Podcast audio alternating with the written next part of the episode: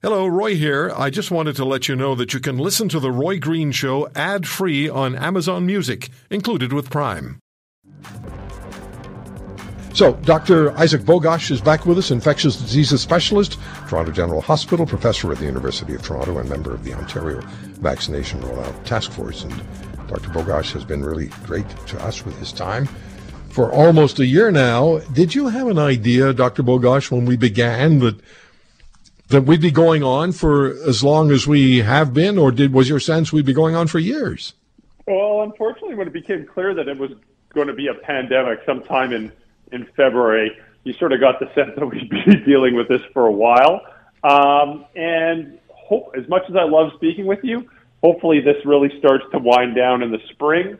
Uh, and and we just it's becoming less and less and less of an issue as vaccines roll out across Canada and as quite frankly, I think the seasonality component kicks in as well. So there's going to be a lot of good reasons why this starts to get a bit better late February, early March, and continues to get better throughout the year. So maybe we'll talk less frequently then. Well, I mean, I enjoy our conversations as well, and we have an agreement that when it's over, we'll go for chicken wings. But uh, oh yeah, I hope that's soon. Uh, so on on this issue of the vaccine rollout, and there's a lot of there are a lot of questions about the uh, the pace of the uh, rollout. And this, this, there's a sense of frustration that it's going to take far longer than we expected, maybe far longer than is happening in some of our complementary jurisdictions like the United States and the UK. What's your sense of that? You're on the vaccine task force for the province of Ontario. I think there's, I break it down into two, two big components. One is supply and one is distribution of the existing supply. Certainly the distribution was slow. I think that's fair to say from coast to coast it was slower than it should have been. I think even when we explain and give a little bit of uh, tolerance for some wiggle room to get all these programs up and running, they should have been firing on all cylinders by the turn of the year, and they were still, unfortunately, rather slow. Very valid criticism. Ontario, for example, even slowed vaccines even more and stopped vaccinating on Christmas over Christmas holidays, which you know in a pandemic is unacceptable.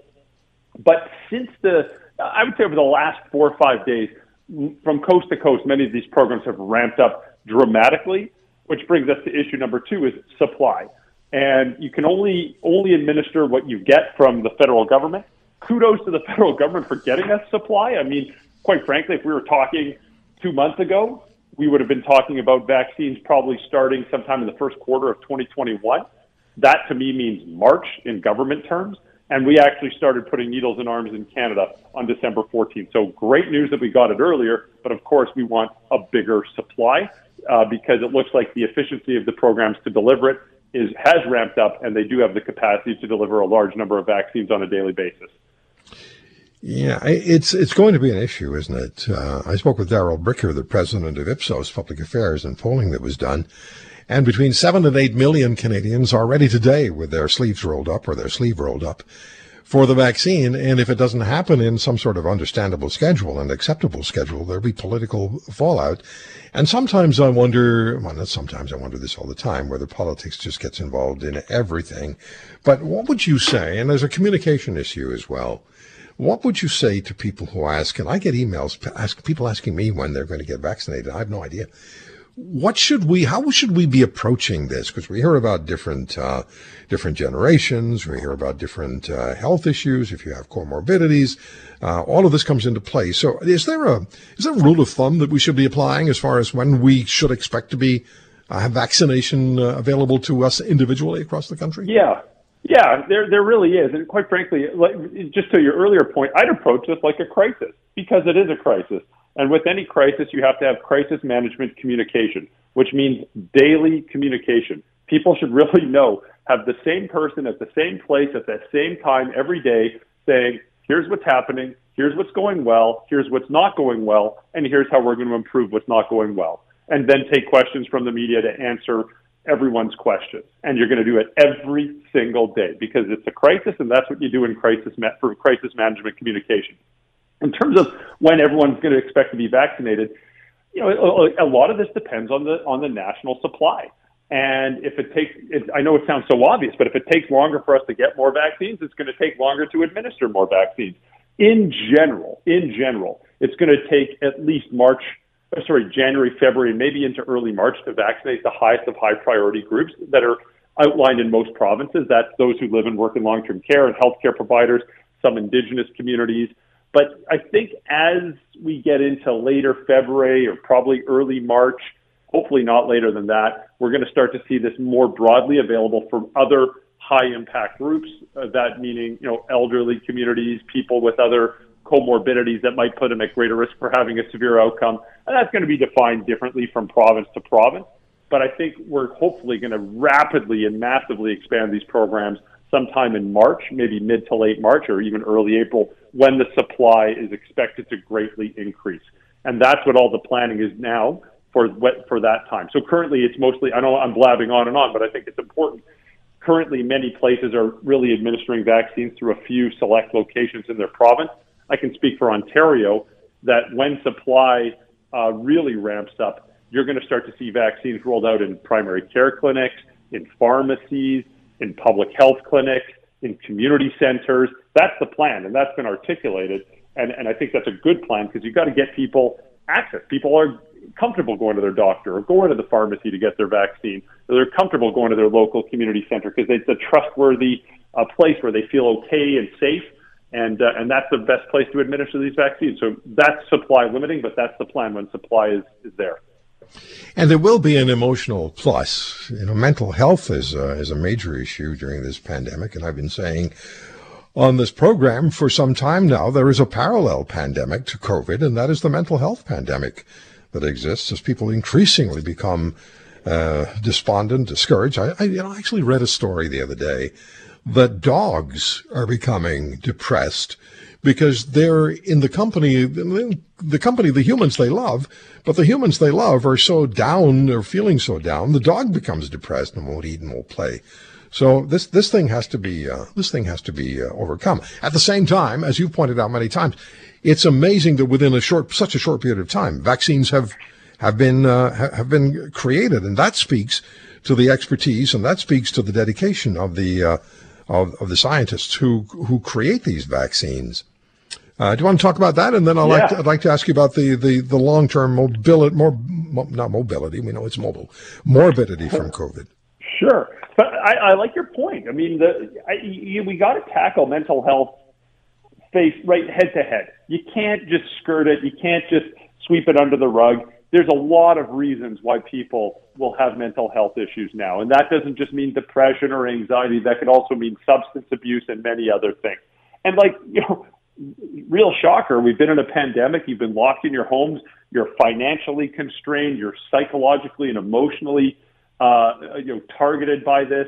This is awful. And it's no surprise that mental health issues are going to be and continue to be a big, big problem. I think the key thing here is number one, it's okay to not be okay. It is completely okay to not be okay. But if you acknowledge that, then the right thing to do is to reach out to people who can help. Dear family, dear friends, community members, uh, your, your care team, and, and you, you really got to acknowledge it and reach out. The other thing I think we can do is acknowledge that other people might not be doing okay and to sincerely reach out to those who are close to us to check in beyond the hey are you okay yeah you okay yeah like beyond that like really a deeper dive and check in because there are a lot of people that might seem okay that aren't um, yeah. that's that's a big issue I, okay. i'm with you all the way on that and and let's get at this issue of um, the, the, the long-term morbidity that is associated with covid what do we need to know well i think it's fair to say that the vast majority of people that get this infection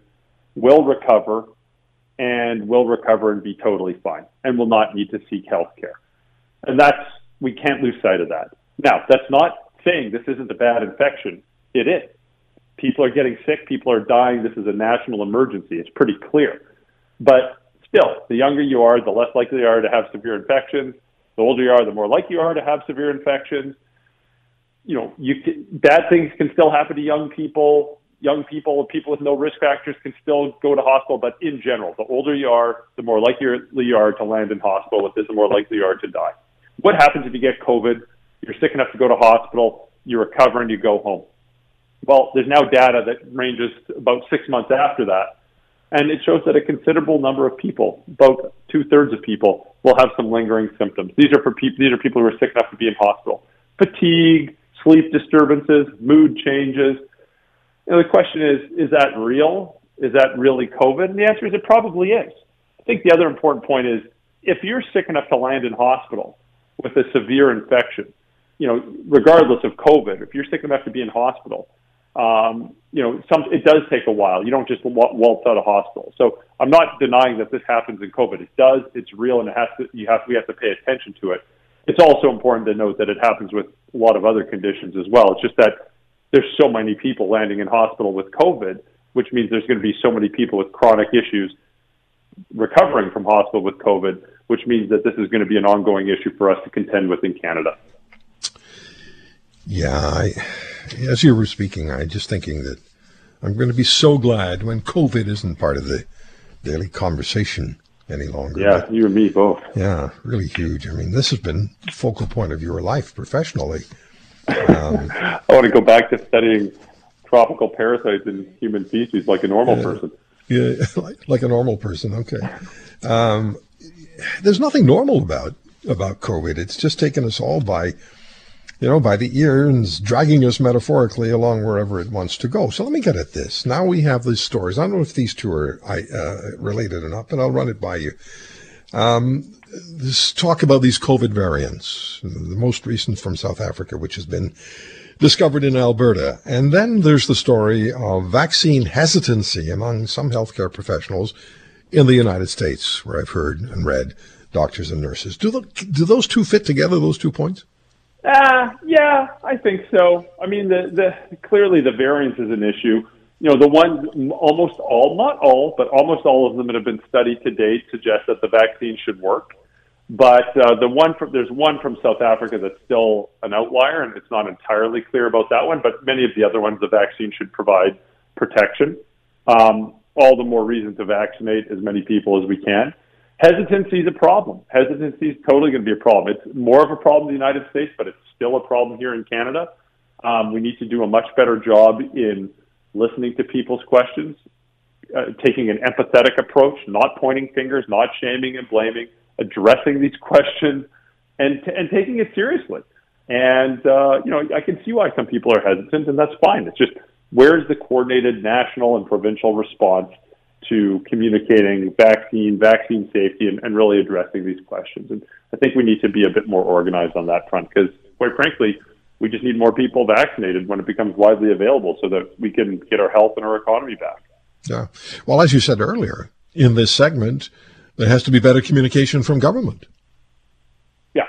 Yeah, I, I, I, I think so. I, I, I, really think so. And, uh, you know, communication from government doesn't necessarily mean having – some spokesperson stand up and talk. It also could mean organized, uh, you know, here's some standardized resources of what we believe to be important information to convey, and then have professional communicators and, and marketers and advertisers use that to blast that across social media and mainstream media in age, language, and culturally appropriate manners to help inform the general public about vaccines, public health, policy, and drive positive behavior. You know, if you just have the same, you know, you just have one person standing up and talking in a press conference, great.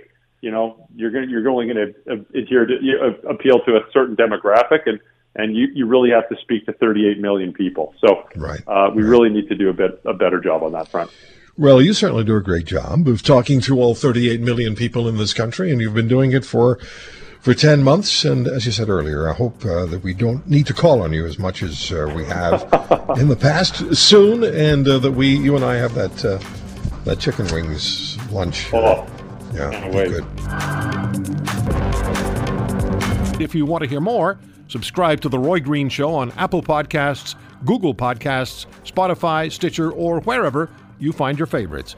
And if you like what you hear, leave us a review and tell a friend. I'm Roy Green. Have a great weekend.